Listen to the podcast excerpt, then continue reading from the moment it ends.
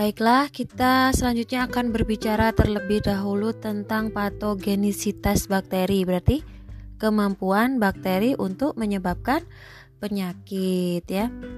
Jadi kemampuan bakteri untuk menyebabkan penyakit ini didukung oleh eh, toksin-toksin yang dihasilkan. Nah, jadi begini, bakteri itu bakteri ataupun mikroorganisme yang lain ini akan menyebabkan penyakit kapan? Ya, ketika dia sudah bisa menempel pada sel ya.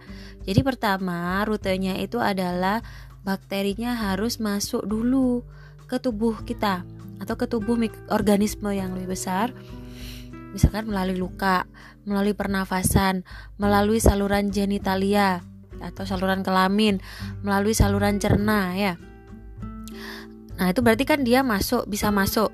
Nah, kalau sudah bisa masuk, berarti harus menempel ya. Kalau tidak menempel, bagaimana akan men mengeluarkan toksinnya atau mengeluarkan sesuatu yang menyebabkan organisme itu sakit. Nah, berarti dia harus menempel ke sesuatu. Misalkan kalau Salmonella typhi nempelnya di mana? Di usus ya.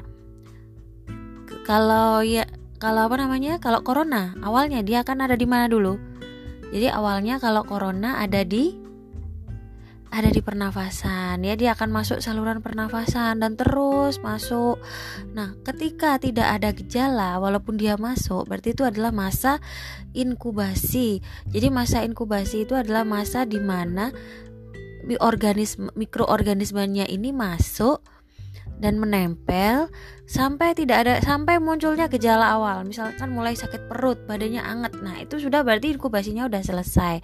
Nah itu berarti uh, apa namanya bakterinya sudah mengeluarkan toksinnya karena tinggal be bekerja bekerja dan menimbulkan penyakit sehingga muncul penyakit muncul gejala penyakit. Nah seperti itu juga pada bakteri. Misalkan pada Escherichia coli ya. Escherichia coli itu kapan akan menimbulkan penyakit? Ketika dia berpindah dari saluran cerna ke saluran kelamin. Misalkan kalau dia berpindahnya ke salu e, eh, ISK jadi menyebabkan penyakit ISK berarti pindahnya ke saluran ureter ya. Ada di ureter. Nah jadi kemudian orangnya itu belum merasa belum anyang-anyangan belum anget badannya perutnya belum sakit. Sehingga itu adalah masa inkubasi. Ketika orang sudah mulai aduh sakit kok rasanya badan saya aneh badan saya panas kok saya nyangan-nyangan? Nah itu sudah selesai inkubasinya. Artinya apa? Yang dikeluarkan oleh bakterinya sudah toksinya sudah bekerja dan menimbulkan rasa sakit. Berarti inkubasinya sudah selesai kan ya? Nah jadi itu adalah patogenisitas bakteri adalah kemampuan bakteri untuk menyebabkan penyakit.